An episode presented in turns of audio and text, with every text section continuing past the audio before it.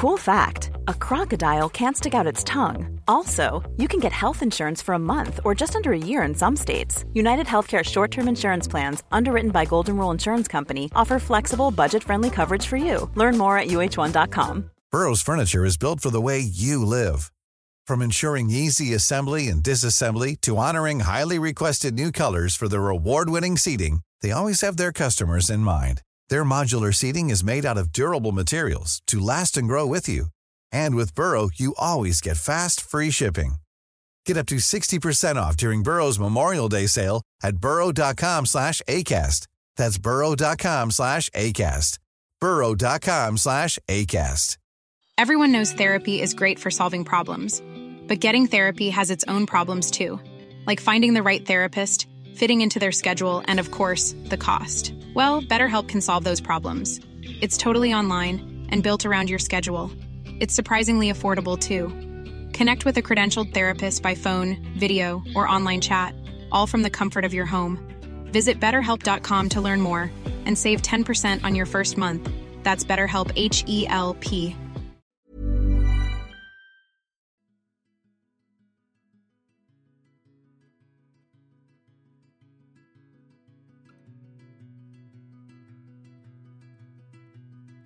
Hej och varmt välkomna till podden Sorgsnack. Det här är en podd som berör allt som har med sorg och förluster att göra. När livet inte blev som vi hade tänkt. När något oväntat händer och hela ens liv vänds upp och ner över en dag. Och när vi tvingas ta farväl av någon vi älskar. Min förhoppning är att genom podden bidra till att hjälpa andra människor, utbilda och sprida kunskap. Jag som gör podden heter Lia, är journalist i grunden och även certifierad handledare i sorgbearbetning. Idén till podden föddes ett år efter att jag förlorade mitt första barn. Det var början på mitt nya liv. Livet som nybliven mamma och samtidigt änglamamma.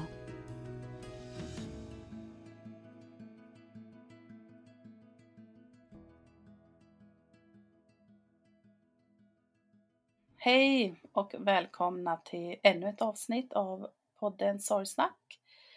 Och den här gången har jag med mig en änglamamma.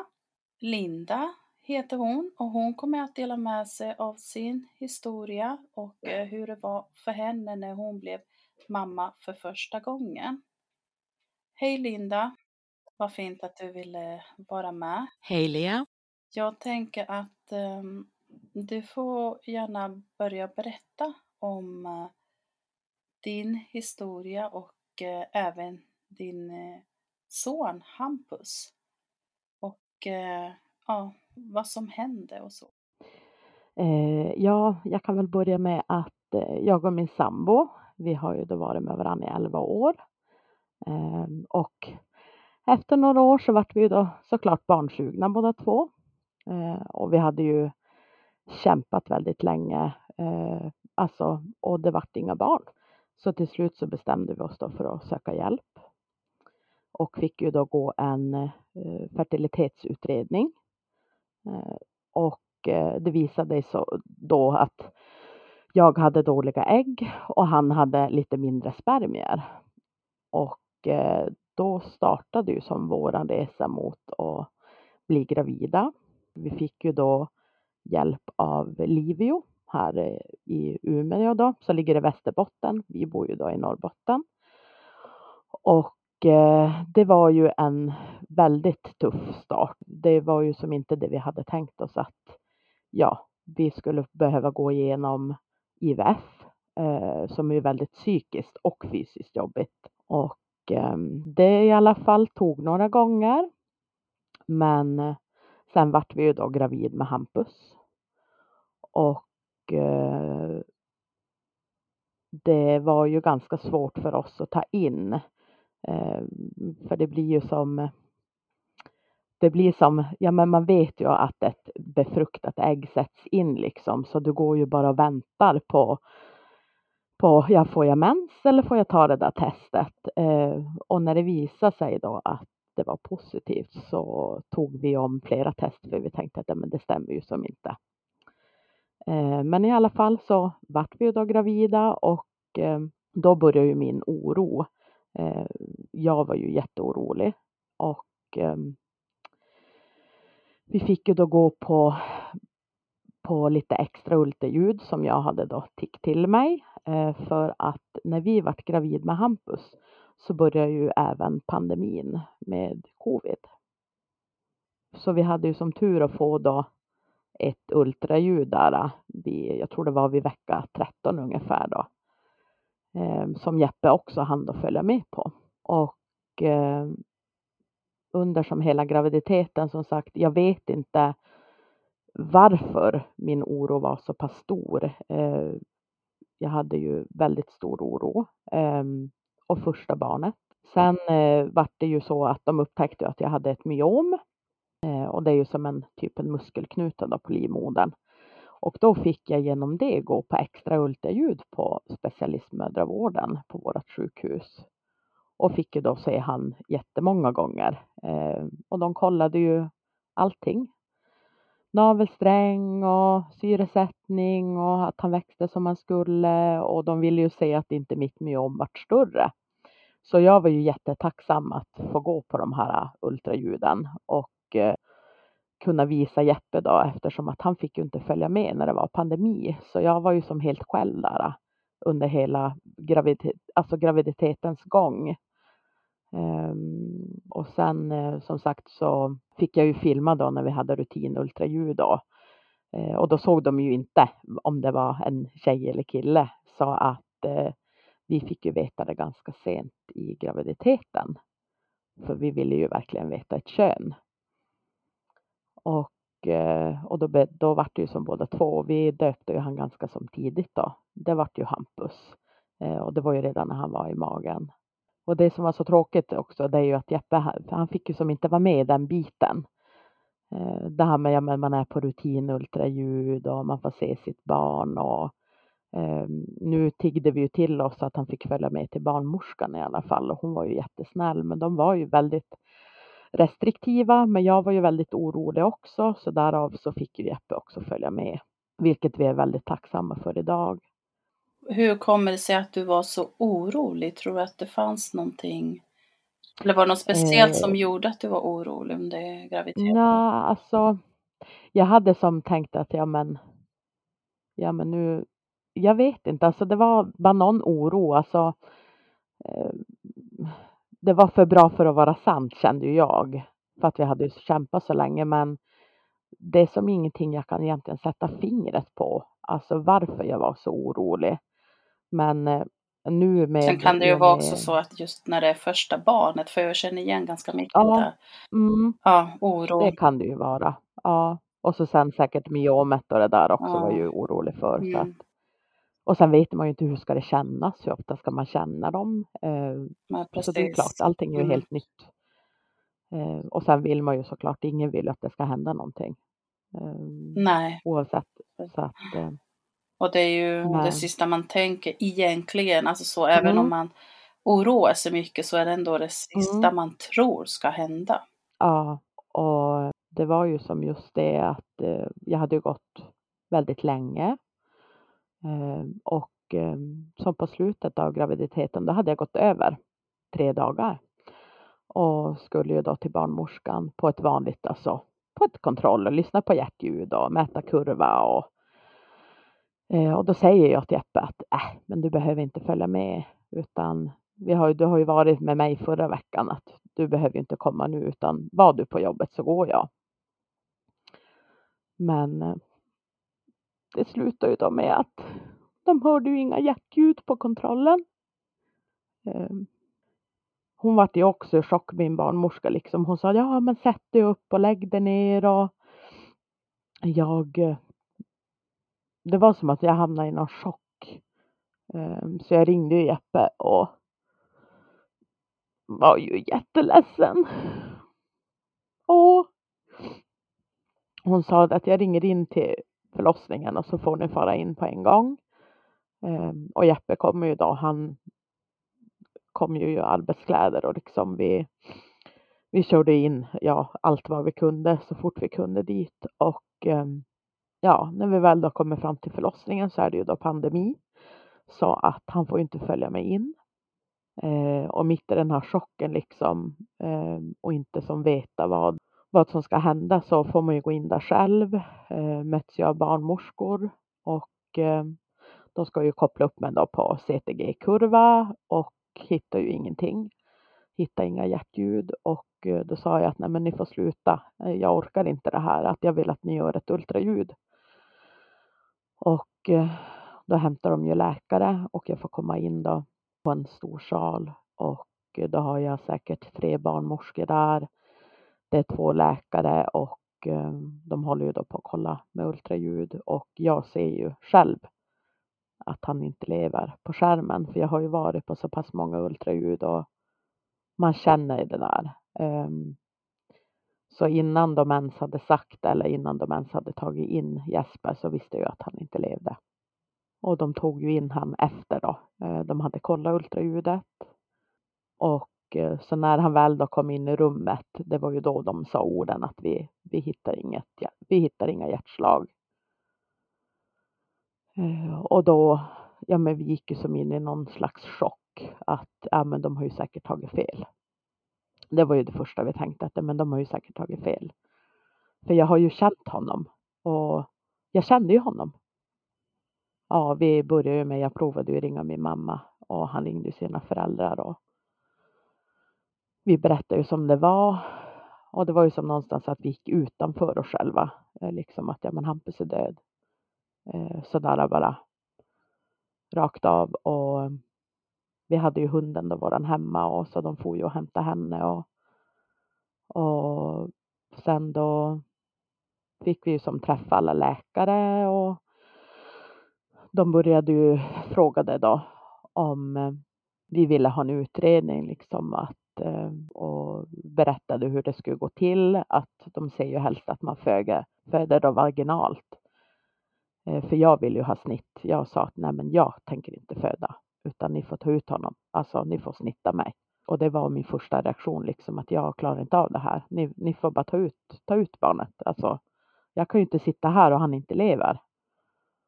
Och de sa det att det var en väldigt vanlig reaktion. Och för, för ens eget psyke och för partnern såklart så sa de att det bästa är ju att man föder vaginalt. För att man själv och kroppen och för det psykiska och sorgearbetet, att man ska förstå att man har fått ett barn. Och ännu viktigare var det, sa de, när inte barnet lever. Och det var ju som för oss att vi gick ju som in i någon praktisk bubbla där. Och ja, men sa det att ni får ta alla prover när vi, ni kan. Vi vill göra full obduktion på honom, på moderkaka, allting. Och de ställer ju då en massa frågor om han har rökt. Och, alltså kolla lite bakgrund med sjukdomar. Om han har känt någonting speciellt eller om han har mått dåligt och sådär. Och det jag hade var ju, jag hade ju ökade fosterrörelser. Inte minskade. Han var ju, om man säger, han var ganska lugn alltså under hela graviditeten. Han följde ju som, som sin egen lunk som alla barn gör. Men helgen innan så hade han ökade fosterrörelser. Och då kommer jag ihåg att jag sa till mig själv att men gud, dog han nu? Alltså det kom som i, um, i mina tankar. Och, och det var ju faktiskt så det var. Att det var då han dog. Och då hade han inte minskade fosterrörelser utan det var ökade. Och det är ju vilket många säger att det är ju inte oftast det man söker för. Utan det är ju för minskade fosterrörelser. Men det kan även hända att de är ökade. Och det kan också indikera på att det är någonting som är fel. De ville ju som sagt att vi skulle åka hem. Och då sa jag åt Jeppe att nej, jag vill inte åka hem. För att vi har ett fullt barnrum där hemma med barnvagn och alla hans kläder. Och jag sa det, det gör jag inte. Jag åker inte hem. För jag orkar inte se det. Och då sa de att, att nej, men ni får bo på patienthotellet då. Och så får, får vi sätta igång det imorgon. För att då får de ju göra en igångsättning eftersom att kroppen har ju inte ens påbörjat en process då till förlossning. Jeppe får nog hämta väskan hemma för vi hade ju packat färdigt våran, våran babyväska och med våra kläder. Och det han skulle ha. Så hur lång gången var du? Jag hade gått tre dagar över tiden. Så jag var i vecka fyrtio plus tre. Okay. Så han var ju fullgången. Mm. Men vi får ju då komma in på patienthotellet. Och eh, där går ju jag som in i någon. Alltså konstig. Jag eh, började ju som koka med te där och kaffe. Och, alltså du vet, man gick som in i en sån här jättekonstig chock. Och jag satte mig och ringde till mamma och pratade. Och hon var ju jätteförstörd. Och jag pratade på som vanligt. Ja, nej men, och då berättade hur de skulle göra. Att de skulle sätta igång oss då, dagen efter. Och att jag skulle föda vaginalt och sådär. Och man kände ju sig inte ett uns trött. Utan, men vi fick ju då en folder i alla fall. Som kom, eh, fick ju som en, en, en påse då från Spädbarnsfonden. Som de skickade med och ville att vi skulle läsa den. Och där stod det ju mycket information om vad som händer. Eh, där man kan hitta stöd och allting. Och den var jättebra. Eh, och där stod det även om hur man gör med begravningsbyrå. Ja men det fanns all information. Och vi sa ju som på en gång att nej men han ska ha gravsten. Och vi vill ha, han ska gravsättas. Han ska inte kremeras. Och vi behövde som bara titta på varandra. Det var som att vi behövde inte ens fråga varandra. Utan vi, vi ville som samma sak. Och, och han och jag gick ju in i en väldigt praktisk bubbla. För att det var som att. Nej, men det var ju som inte sant. Alltså det var ju den baktanken man hade liksom. Det är väl lite så som att man brukar säga att man ser allting så här utifrån. Som att en ja, film som jo, spelar upp sig. Ja, man går som utanför sig själv. Mm. Som att det här händer inte mig utan det här, det här är ju som inte verkligt. Lite så faktiskt.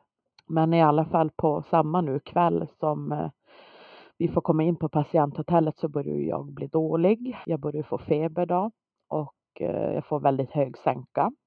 Och de misstänker ju då att jag har en infektion i livmodern. Så vi får ju, vi blir ju som inlagda då på förlossningen och får ju prata med läkaren och vi väljer ju då igångsättning samma kväll eftersom att jag sa att nu är jag sjuk och jag kommer inte orka om vi väntar till imorgon för jag kände att jag varit bara sämre och sämre och då sätter de ju då igång en med cytotek-tabletter heter det ju och det är ju samma som du får via abort för att livmodertappen då ska öppnas och att det ska som ändå sätta igång en, en egen förlossning att kroppen då ska få komma igång. Och sen får vi då när vi har fått den här tabletten så får vi då gå tillbaka till patienthotellet. Och så skulle vi ju komma tillbaka vid tolv igen för då skulle jag få en till dos. Så vi går ju tillbaka vid tolv och jag är ju jätteslut. Jag börjar ju som känna att jag har frossa. Och är riktigt sådär alltså medtagen. Då ger de ju då Alvedon, jag får ju morfin och så får jag ju även alltså en sömntablett för att de sa det att försök så att du får sova någon timme. Och då hade jag som inte börjat få, jag hade börjat få lite molande mensvärk sådär men inte att det hade startat. Sen vaknar jag ju då mot, alltså på natten där och det är väldigt svårt för mig då att veta exakt tid. Jag var ju väldigt borta. Chock, sorg, sen fått tabletter, eh, sjuk. Så jag hade ju som ingen tidsspann alls där. Men då började jag ligga och som att hoppa i sängen för att jag skakar så av frossa, feberfrossa. Och eh, känner ju att jag, jag måste, vi måste gå nu för annars kommer inte jag orka gå. Eh, så vi ringer då till förlossningen och vi får ju då komma dit. Och då var klockan, får jag veta efter att den var halv fem på morgonen då. Och då har ju jag legat ett tag med verkar och, och duscha och försökt som ändå eh, ja, försökt som att få det att bli bättre men det är klart det blir ju inte det. Och, och då hade jag börjat öppna mig också så då blir vi som inskrivna då på förlossningen och får vårt eget rum. Och eh, under den här så jag har ju jätteont. Jag ligger ju då på, bara på en sida. Jag kan inte röra mig. Och jag har verkar i ett. Jag hinner inte dricka saft. Jag hinner inte kissa, jag hinner ingenting, utan de bara avlöser varandra en efter en. Jag hade sån smärta så jag tänkte att nu dör jag, och de började ju då agera och får ju då ge mig bricanylinjektioner som ska stoppa mina verkar för att stanna av dem, för att jag hade så täta verkar. Och eh, sen när, när det väl är som värst, då kommer de in då, och då får jag ju epidural som jag ville ha. Och då lättar det ju någonting, och då får jag ju i mig dricka då, för att jag hade så dåliga värden. Min sänka hade ju gått upp, så jag hade över tvåhundra i sänka. Hade nästan trettionio graders feber då. Och eh, sen började ju krystverkarna komma. Och eh, jag har ju jättesvaga krystverkar. Och jag känner ju själv att men det här går inte. Eh, och jag försöker ju att krysta. Och de säger, ja men har du verkar? Ja men nu kommer den till. Och jag kommer så väl ihåg det, för att de står och känner på min mage. Eh, för att hålla koll när jag får verkar. Och... Eh, Jag känner att jag tar i och tar i, men det händer ingenting. Och då kopplar de ju på då eh, mera eh, alltså verkförstärkande dropp då. Så det blir ju som en kontenta av lite kollaps där, eftersom att min livmoder inte orkade med att ha de här verkarna. Eftersom att de misstänkte också att jag hade en infektion i livmodern. Eh, så slutade det med att han fastnar eh, med sina axlar. Och det blir då en så kallad skulderdystoxi. Det slutar med att läkaren får komma in och som vrida ut honom. Innan det här allting var, så frågade de ju att om jag ville ha upp honom på bröstet, och såklart ville jag ju det. Vi ville ju göra det så normalt som möjligt, men det var en jättetumult, och ja, läkaren kommer in. Och han kommer ut och jag var inte beredd, och jag vet att jag känner att det inte är okej där nere heller. Och, men sen kommer han ju som upp på bröstet, och han var ju jättefin. Och han var ju så varm, och det var ju det vi ville liksom. Och känna honom när han var varm. Och han var ju en stor kille, han vägde ju tre komma åtta eller tre tusen åttahundra gram. Var femtiotre lång. Var helt perfekt. Och hade mörkt hår som jag när jag var liten, när jag föddes. Nästan svart. Typ mörkbrunt. I och med den här svåra förlossningen så fick jag ju omfattande förlossningsskador. Så jag kunde ju bara ligga i sängen. För de frågade ju om vi ville vara med och klä på honom. Det gick ju inte. Och sen så höll ju min sambo honom när de som förberedde, och frågade vilka kläder vi ville att han skulle ha. Och eh, det var så tyst i salen. Och vi sa det var det värsta. Vi fick aldrig höra någon skrik. Som alla du vet väntar på. Mm. Och Jeppe sa ju det. Det första jag tänkte att men de har fel. Att nu kommer han skrika när han kommer ut. Det var som det man tänkte in i det sista. Men sen när han kom, då var det ju som att då förstod vi ju att han lever ju inte. Det var sån sjuk blandning av lycka och det värsta man kan vara med om i livet. Vi var så glada, för vi hade ju funderat på hur han såg ut. Och hur stor han skulle vara. Vem han var lik. Och så sen då lever han inte. Och det var ju det finaste. Man ville ju som aldrig sluta hålla honom heller. För att man visste ju som att det är ju bara en tidsbegränsning. Att man får ju bara hålla honom en begränsad tid liksom. Så jag sa då till Jeppe att åh, jag kan inte ställa mig upp, men du måste ta foton. Och jag sa åt honom när de väger honom, ta foton. Och, för alltså, vi ville ju ha så mycket foton vi kunde få. För det var ju de enda fotorna vi skulle kunna ha. Och de var ju jättefina.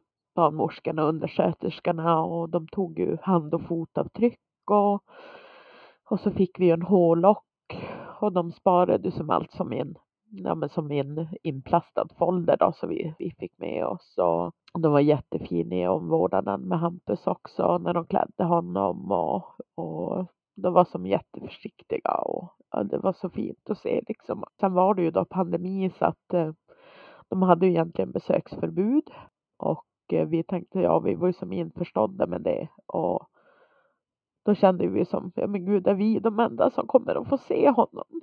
Att vi ville liksom att andra skulle få se honom. Att han har som funnits liksom. Och... Men de gjorde faktiskt undantag så att eh, Jeppes föräldrar fick komma och eh, min mamma och min syster, de orkade inte komma. Min pappa lever inte så att, men eh, de orkade inte komma och det accepterade vi båda två, att det är no- någonting man måste vilja liksom. Det är ingenting man tvingar någon till att se någon annans döda barn, för det är inte en självklarhet att alla orkar det. Och det var jättefint att de kunde komma liksom, och att i alla fall farmor fick kolla igenom. Att hans farmor kunde göra det. Och man var samtidigt så glad. Man gick ju in i en sån här... Ja men du vet ju när man får ett barn. Man, man är, kommer ju som alla hormonerna. Och man har ju blivit mamma och pappa. Och sen har man även drabbats av det värsta man kan drabbas i livet. Och eftersom att jag var så dålig så... Fick vi, ju, vi fick ju stanna kvar eh, två dagar på sjukhuset och eh, vi får ju då även komma på B B och eh, får ta med oss Hampus då. Och eh, han får ju då ligga i en, de har ju som speciella sängar, sjukhussängar med isblock eh, som de lägger dem i, men som de har som ett litet tak så att man kan dra för det där skynket då. Och, eh, och jag får ju då ligga ett ganska bra tag som själv sen på förlossningen, för att jag fick ju åka ner på operation direkt. Och eh, blir ju då opererad i mitt underliv och eh, de försöker ju försöka fixa mina och laga mina förlossningsskador. Sen får jag ligga då på observation på förlossningen medan Hampus och Jeppe då fick vara på B B. Och bara den där stunden att ligga själv... Eh, Det var som att man bara gick in i ett svart hål. Man tänkte som att, ja, att det inte var sant. Sen i alla fall så rullar de ju över en dag på B B. Och man hade ju som märkt, de hade ju som stängt alla dörrar. Det var ju som inga ute med sina barn. Med sina bebisar. De hade ju som förberett så att inte vi skulle drabbas av liksom det etiska dilemmat liksom, att här kommer vi och fått våra döda barn och sen är det massa levande bebisar. Och det tyckte jag inte var jättefint, alltså det var respektfullt. Sen då väljer vi ju då som att ha han, och under natten så, ja, så får han ju då vara på bårhuset. Och jag, jag sa det, gud, ska man ändå behöva lägga sitt barn på bårhuset? Så jag får ju, jag klarar ju inte av att sova så jag får ju sömntabletter då. Och vi sov ju hela natten och de kom som inte att kolla oss på morgonen för att de sa att nej men ni behöver sova. Sen dagen efter då, då tar vi ju som upp han igen då till oss. Och, och då är han ju som mera kall och, och men han är ju ändå jättefin. Och eh, då vill ju då Jeppes bror och hans fru komma också och säga hej och ta farväl samtidigt då. Och det var som ändå fint och, och gjorde som naturligt då. Och vi pratade om vilka fina händer han hade och fötter. Och man gjorde det som värdigt. Att eh, man inte bara tyckte det var obehagligt utan det var som ett fint avslut. Sen känner ju vi, då har ju min då, eh, mina värden börjat gå tillbaka och min feber har ju som börjat gå ner. Och, så vi väljer, vi tar ju då foton när vi är där och när hans, ja, Hampus farbror är där och, och vi, ja, vi väljer ju då gå med vetskap om att vårt barn liksom åker på bårhuset då. Och det är som det värsta och bara lämna honom där liksom, vi skulle ju ta med honom hem.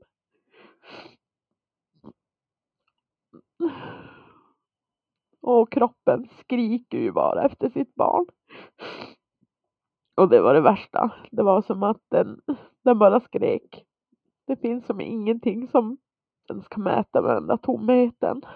Och, och de skickar ju då eh, Hampus då på obduktion. Och eh, det tar ju, ja det tog nog max en vecka. Så var han ju tillbaka och då skulle vi ha kistläggning och eh, då tar vi med andra kläder som vi vill att han ska ha. Färgglada kläder och en filta som hans farmor hade fixat och alla mjukisdjur han har fått av ja, med mormor och vänner och, och därför valde vi en större kista till honom så att han skulle få plats med alla saker och, och hans tutte som vi hade köpt också. Och då väljer även min mamma att följa. För hon sa att jag kommer ångra mig om jag inte kommer att se honom. Och det var jättefint. Så vi fick som, fick som en stund där själv. Liksom, och de hade gjort det jättefint. Och, och stoppat på de här färgglada kläderna. Och, och filten och allting. Och han hade som det så fint som man kunde ha det. Men... Men det var ju som sista gången vi såg han också. Så att det är så många säger att men gud, hur kunde ni klara av att ta kort på ert döda barn? Och då säger jag, ja men tänk om det är de enda korten du får. För du kommer ju inte att få några mer kort. Det var som, ja då tänkte man ju, båda två tänkte jag att men det här kommer man ju aldrig att, att klara av. Liksom jag... Jag låg ju mest i sängen också. Jag hade ju jätteont efter operationen och mina förlossningsskador. Och jag hade verkligen inte lust till någonting. Det var, det var som jag sa åt Jeppe också. Jag sa att gud, kan jag inte bara få somna och aldrig mer vakna upp. För det var ju så man kände då. Ja. Det var ju att. För Jeppe ville ju gå och jobba. Och jag sa åt henne att men självklart ska du jobba. Att. Vi har ju våran olika, alltså vi reagerar ju olika i sorgen. Jag hade ju aldrig klarat av att jobba, dels med mina skador, men jag, det hände ju så mycket med min kropp och jag hade ju gått och varit gravid i nio månader och nej, och jag var inte alls redo psykiskt. Så jag var ju sjukskriven. Och Jeppe gick och jobba, vilket jag tyckte var jättebra. För det var det han behövde. Och han var ju orolig för mig och frågade ju hela tiden att ja, men klarar du dig nu? Och, och det sa jag, jo men det gör jag. Och vi skriver och vi ringer varandra under dagen och sådär. Och eh, jag började promenera jättemycket. Vi hade ju att eh, när Hampus också kom till, till kyrkogården så gick jag nästan dit varje dag. Liksom. Jag kunde sitta där och, och bara vara, var ledsen. Men jag hade som att jag ville gå för det var då jag var nära honom. Att jag visste att han var där. Och började ju som successivt som... Ja, men jag började promenera. Jag var... Alltså... Åt nyttigt. Jag eh, liksom lyssnade på en annan podd också. Som handlar om ja, just det här förlust av barn. Jag tog väldigt mycket kontakt med änglamammor på Facebook. Jag pratade med jättemånga andra mammor via nätet. Och... Man hade ju som en helt annan förståelse för varann. Och sen så var det ju pandemi. Så det fanns ju inga sådana här träffar. Eller man kunde inte gå på kyrkan och träffa de som har förlorat barn. De brukar ju ha sådana grupper. Så man var så mycket som själv.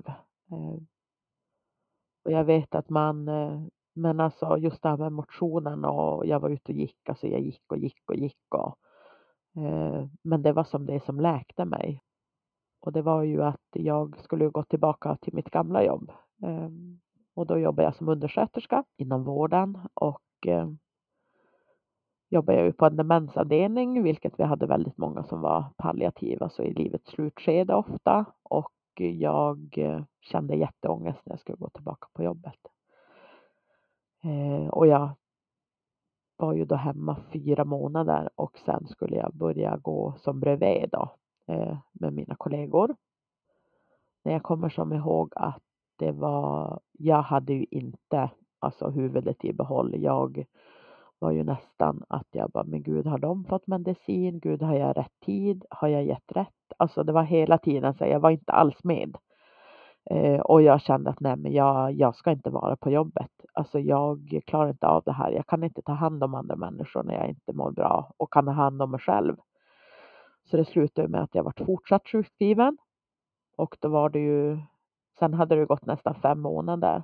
Och eh, då får jag ju prata med en vän då. Eh, som... Eh, ja, hon jobbade då på räddningstjänsten. Och de hade ett lokalvårdsjobb. Och jag tänkte att ja, men jag har ju jobbat som lokalvårdare, så då bytte jag helt yrke och började som lokalvårdare på räddningstjänsten. Och där var det så skönt för att det var ingen som visste vem jag var. Det var ingen som visste vad jag och Jeppe hade gått igenom, och det var ingen som visste att jag hade förlorat mitt barn. Och det var en frizon för mig att kunna välja vilka jag berättade till. Och när jag orkade berätta det. Och det var som att när jag berättade saker, då var det som att man gick utanför sig själv. Men ändå att man pratade om det. För att jag orkade prata om det på ett annat sätt. När det inte var mina kollegor som har följt med mig hela tiden när vi har gjort I V F-en. Under graviditeten. Det var som ingen av dem som hade sett mig innan. Och jag har ju alltid valt att prata om Hampus väldigt öppet. Visa foton på honom. Även på sociala. På Facebook. På Instagram. Jag önskade att jag hade tusen foton fler. För att man vill ju visa dem. Man vill ju visa sina barn. Oavsett om de lever eller inte.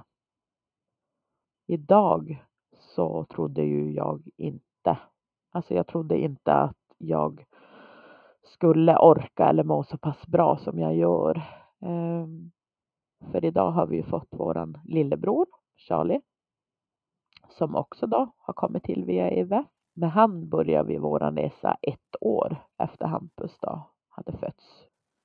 Och hur var den resan då? Ja, alltså jag trodde att den skulle faktiskt bli mer jobbig. Um, om man säger I V F-resan var inte lika jobbig. För vi hade ju redan varit med om det värsta man kan ha varit med om. Och det är ju att förlora ett barn. Och um, den var lätt. Den var som mer lättare. Alltså den var inte lika tung. Som de första gångerna vi gjorde i Västerbotten med Hampus. Um, och nu gick det väldigt mycket fortare. Så vart vi ju gravida.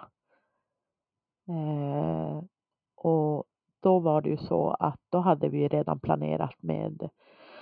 Med våran specialistmödravård att vi skulle få tidiga ultraljud. Eh, och de skulle ju sätta in mig då på blodförtunnande. Och jag skulle gå då på specialistmödravården hela graviditeten. Och fick ju då även planerat eh, kejsarsnitt på grund av mina förlossningsskador som inte än är bra idag. Eh, så då hade vi ju som allting utstakat. Men jag var ju såklart orolig. Jag får ju in direkt om jag tyckte att ah, nu är det, nej nu får jag in. Jag funderade inte. Jag hade tio minuter till sjukhuset så att jag var ju typ stammis där. De bara tjena, vinka in mig va.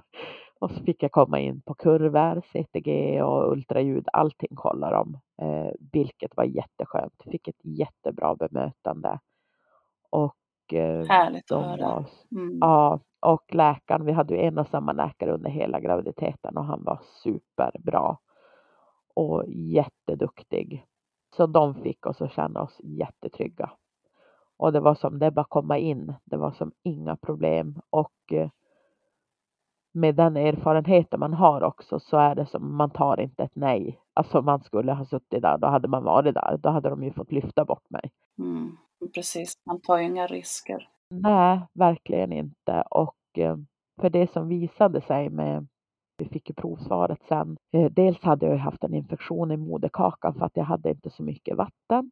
Eller i livmodern blir det ju. Och sen hade jag både infektion och blodproppar i moderkakan. Den hade blivit sån gammal. Alltså, den var dålig. Och de berättade ju det att det var ju syrebrist han hade dött av. Så alla de här propparna har ju då inte gett honom nog med syra.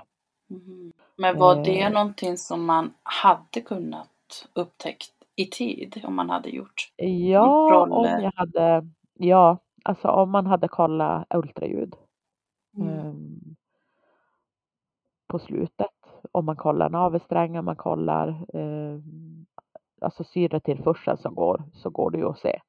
Så hade man fått ett ultraljud närmare slutet så hade man sett det, ja. Jag var ju på sista ultraljudet i trettiosex plus fem. Och då tyckte de inte att jag behövde gå något mer för att myomet här såg ju bra ut och det hade ju inte växt. Eh, nu med facit i efterhand så ångrar jag ju jag att jag inte stod på mig. Men eh, det är ju någonting gjort och det som har hänt har ju hänt. Så det är ju ingenting jag kan göra någonting åt nu. Och det är ju så att man är ju så. Alltså, oavsett som mamma så tror jag man alltid slår på sig själv. Att jag, jag trodde ju att ja, men jag har ju dödat mitt eget barn. Jag, det är jag som är skulden för, för att Hampus inte lever. Och jag hade ju jättemycket att jag kollade och googlade och allting innan vi fick obduktionssvaren. Eh, för mig var det jätteskönt att få reda på ett svar och för Jeppe också. Eh, för tack vare det då fick vi ju blodförtunnande som sattes in direkt när vi fick in det befruktade ägget. Och det ger ju då bättre syre, syretillförsel och att kärlen blir bättre då i moderkakan. För det var ju det vi hade felet med Hampus. Så att vi fick jättemycket stöd, vilket är otroligt tacksamt. För idag har vi våran lillebror och han mår bra. Men det som... Det är tur att man inte vet vad som händer. Det är ingen som kan förutse någonting om vad som ska hända, om det är med barn eller vad det än är. Det... Men det är ju någonting, man tar ju ingenting för givet utan man uppskattar ju verkligen det man har i livet och man ser verkligen saker på ett annat sätt. Och vi pratar ju alltid om Hampus också. Han finns ju med oss i vardagen. Vi firar ju honom och kommer även prata alltid om honom med lillebror och han kommer få följa med till, till sin bror fast på kyrkogården och, och det är jätteviktigt för mig att han är, en, han är en del av vardagen. Även om han inte har fysiskt så finns han här i våra hjärtan. Men det är det som jag känner idag, man kan släppa på kranen, man kan vara ledsen men man kan även leva, för det är ju det vi gör, det är ju vi som lever.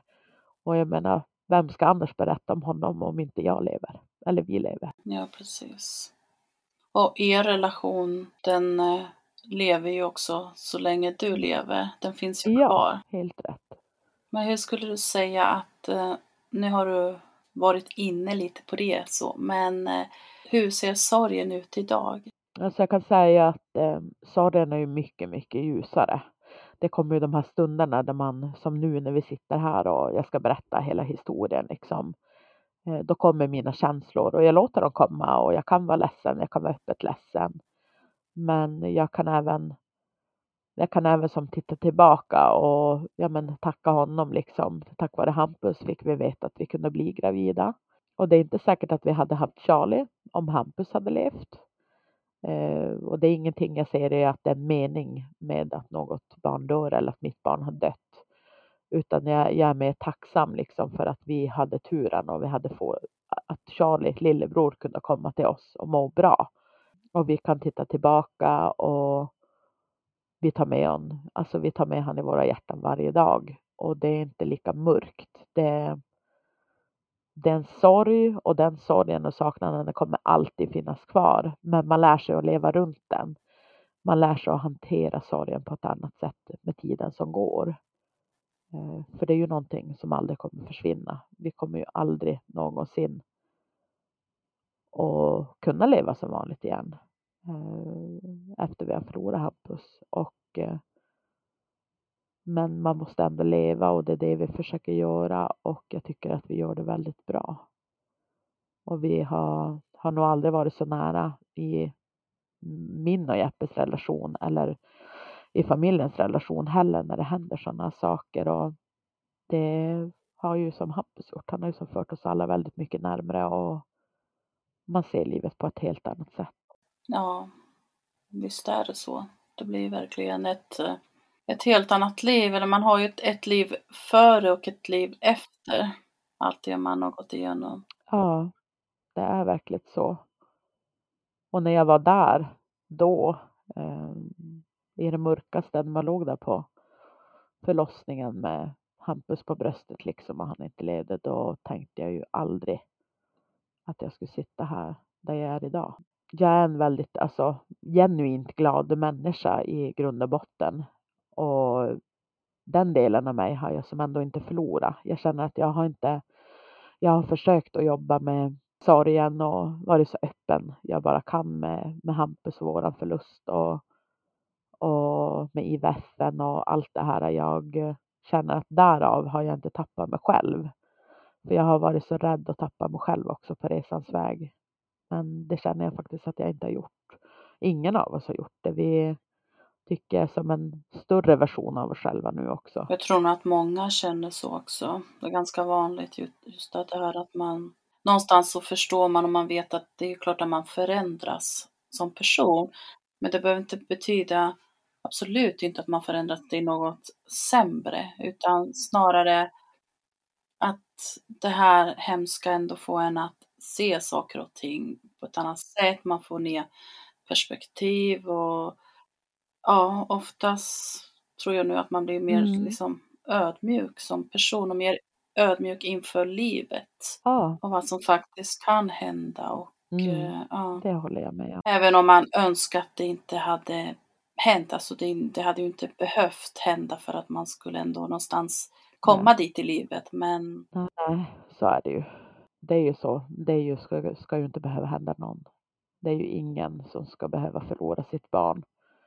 Men, när, ja, men även som du, alltså vi, de som har förlorat någon eller sitt barn eller vem det nu än är, det blir ju så att man, man tar inte saker för givet och man är mer ödmjuk liksom. Det, ja, men känner man någonting eller tänker någonting så säger man det åt personerna att man, allt det här lilla extra, det gör så mycket som man inte annars kanske tänker på. Och att man vill ju prata om det. Man vill vara öppen för att man hjälper ju även andra.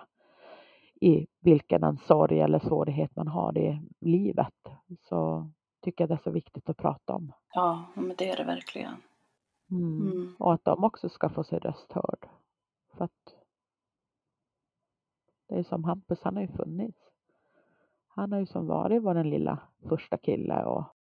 Ja, han kommer alltid vara storebror och du kommer alltid vara mamma till minst två då. Man vet ju aldrig, men minst två i alla fall. Ja, mm. ja minst två. Absolut, så är det ju. Så att, mm. Det är ju så. Det, livet kan vända väldigt fort. Oh, yeah. Finns det någonting som du skulle vilja skicka med till eh, lyssnarna där ute som... kanske befinner sig i den situationen eller som går igenom en svår förlust? Det är ju det att när man är där så är det jättetungt och man ser inte något annat än mörker. Man är mycket arg, man är ledsen, men det blir ljusare och man måste få låta sig själv leva. Alltså man måste få låta sig vara, kunna vara glad en stund, att man ska inte ha dåligt samvete för det. Vill man då, för de som har förlorat barn, det har ju hjälpt oss otroligt mycket att få en lillebror. Om man har den möjligheten och kan bli gravida. Och, så det har ju som hjälpt oss i läkandet. Men att man ändå försöker, man försöker få, alltså, att man inte trycker undan sin sorg heller, det är jätteviktigt. Och att man tar hjälp. Och det gjorde ju även vi, vi har ju varit på kuratorskontakt och, och jag har ju pratat väldigt mycket med andra änglamammor att man inte att man inte stänger inne sig och, och kunna vara ärlig även om det är jobbigt med sina närmsta liksom att nej men det här är inte okej och det här ska ni inte säga, det här tar jag illa vid mig även om det kan vara väldigt jobbigt för att man är så känslig i den största sorgen man har och det är inte menat med känslig så utan att det blir många kommentarer som folk vill hjälpa. Men det blir så fel. Eh, för det kommer jag ihåg att jag var så arg på alla runt omkring. Om folks tycke och tänke. Och folk sa ja men det finns ju någon mening med det. Och sådana här saker. Och det gör ju inte det. Det finns ingen mening att någon dör. Att något barn dör. Så det är ju som. Men att man vågar ta hjälp. Och att man vågar stötta varann. Och även väldigt viktigt att. Är man två, om man är sambo eller gifta eller något, så har man olika sorgereaktioner. Man, man arbetar olika på sorgerna. Och det tycker jag väldigt mycket att min personlighet kom in i min sorg. Att så du är som person kan bli även i sorgen. Men att man tillåter varandra ha den sorg man har. Att man är olika, man tänker inte samma och man känner inte samma. Och det är så att man inte alltid visar samma. Men det är inte så, det var som min sambo sa, även om jag inte gråter tusen tårar så betyder det inte att jag saknar han mindre för det. Ja, men så är det. Och det är det som är så viktigt. Mm. Och, glöm, och inte glömma varann. Speciellt när man är med, när det är två föräldrar som har förlorat sitt barn, att man inte glömmer varann. Så det är mm. jätteviktigt. Det är ju tur också när man, om man har liksom den, vad ska man säga, förmånen att ha en partner. För vissa går ju igenom något sånt här mm. helt själv också. Jo, absolut. Men... Jo, vissa är ju ensamstående eller väljer att, att skaffa barn. Alltså via I V F då, eller så. Och vissa är blivit lämnade och det. Och då är det ju som jättetufft om man är själv. Men därav är det ju, hoppas jag, och att ja, men just sådana här som du har, Sorgsnack och de här poddarna, att man kan söka sig till att få en sorgevän som du brukar ha också. Att eh, man kan få någon att prata med. Och just det här att man känner, för man vet ju och man förstår varandra. Och det är det som är så viktigt, att man vågar söka sig utåt. Även om det kanske är lättare på att skriva med någon istället för att gå och prata. Det kan vara lätt att sitta bakom en skärm och uttrycka sig för många också. Eh, och det är ju alltid en steg på vägen. Mm. Det är jättebra. Ja, men precis. Mm. Man får helt enkelt göra det som känns rätt för en och för stunden. Ja. Mm. Mm. Men vad fint att du ville dela med dig och berätta om det tuffa, jobbiga och hemska som du och din sambo har varit med om. Mm. Mm. Fint att få höra, även om det är såklart otroligt sorgligt och tufft, så ändå fint också att få ta del av det och att det kan på något sätt ge både tröst och eh, få andra känna sig mindre ensamma och eh, mm. ja, men också inge hopp, tänker jag. Just det här att eh, ja. det kan ändå, det, det går ändå att leva med det här. Mm, det gör det. Fast man inte tror att man gör det, så eller man tror att man aldrig kommer att göra det, så kan man mm. göra det. Och det är väl det man vill också. Och tack för att jag fick vara med och berätta våran historia och om Hampus. Det betyder jättemycket. Tack själv. Och speciellt att man vill nå ut till, till alla som man kan nå ut till. Och det är ju det du gör så bra med den här podden. Så det är jag väldigt tacksam för. För att du är en av dem också som kämpar. Tack så mycket. Jätteviktigt. Mm. Mm. Ja, vi gör ju alla så gott vi kan, som jag brukar säga. Mm. Mm. Och jag är så tacksam för er alla som vill dela med sig och också som lyssnar.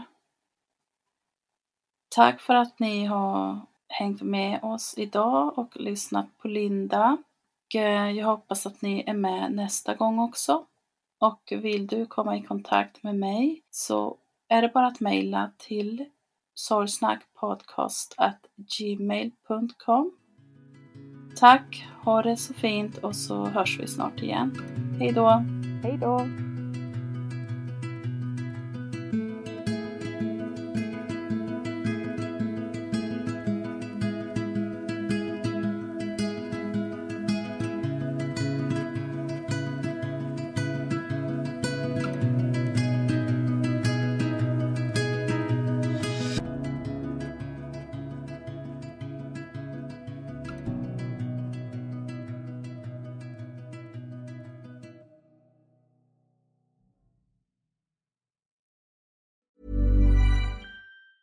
Mom deserves the best, and there's no better place to shop for Mother's Day than Whole Foods Market. They're your destination for unbeatable savings. From premium gifts to show-stopping flowers and irresistible desserts, start by saving thirty-three percent with Prime on all body care and candles. Then get a fifteen-stem bunch of tulips for just nine ninety-nine each with Prime. Round out Mom's menu with festive rosé, irresistible berry chantilly cake, and more special treats. Come celebrate Mother's Day at Whole Foods Market. Hey, it's Paige DeSorbo from Giggly Squad. High quality fashion without the price tag. Say hello to Quince. I'm snagging high-end essentials like cozy cashmere sweaters, sleek leather jackets, fine jewelry, and so much more. With Quince being fifty to eighty percent less than similar brands. And they partner with factories that prioritize safe, ethical, and responsible manufacturing. I love that. Luxury quality within reach. Go to quince.com slash style to get free shipping and three hundred sixty-five day returns on your next order. Quince.com slash style. Hey, it's Paige DeSorbo from Giggly Squad. High quality fashion without the price tag. Say hello to Quince. I'm snagging high-end essentials like cozy cashmere sweaters, sleek leather jackets, fine jewelry, and so much more. With Quince being fifty to eighty percent less than similar brands. And they partner with factories that prioritize safe, ethical, and responsible manufacturing. I love that. Luxury quality within reach. Go to quince.com slash style to get free shipping and three hundred sixty-five day returns on your next order. Quince.com slash style.